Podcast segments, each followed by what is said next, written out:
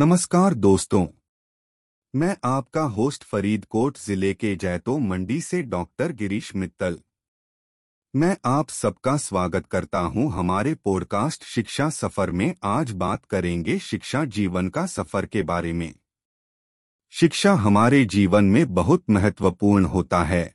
सबसे पहले तो इससे हमें ज्ञान और विद्या के आधार पर समाज में अपनी जगह ढूँढने में मदद मिलती है।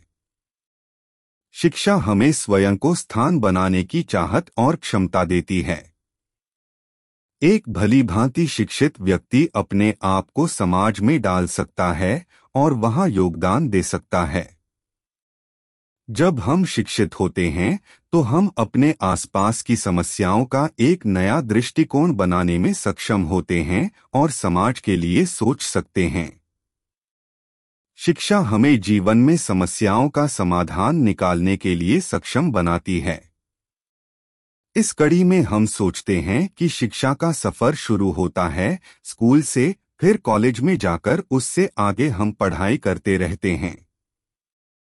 जब हम शिक्षा की दुनिया में प्रवेश करते हैं तो हमें जानना चाहिए कि यह सफ़र हमें कहाँ तक ले जाएगा। अपना ज्ञान बढ़ाते हुए हमें अपनी सोच को भी समझना चाहिए, क्योंकि यह हमारे जीवन का सफ़र होता है।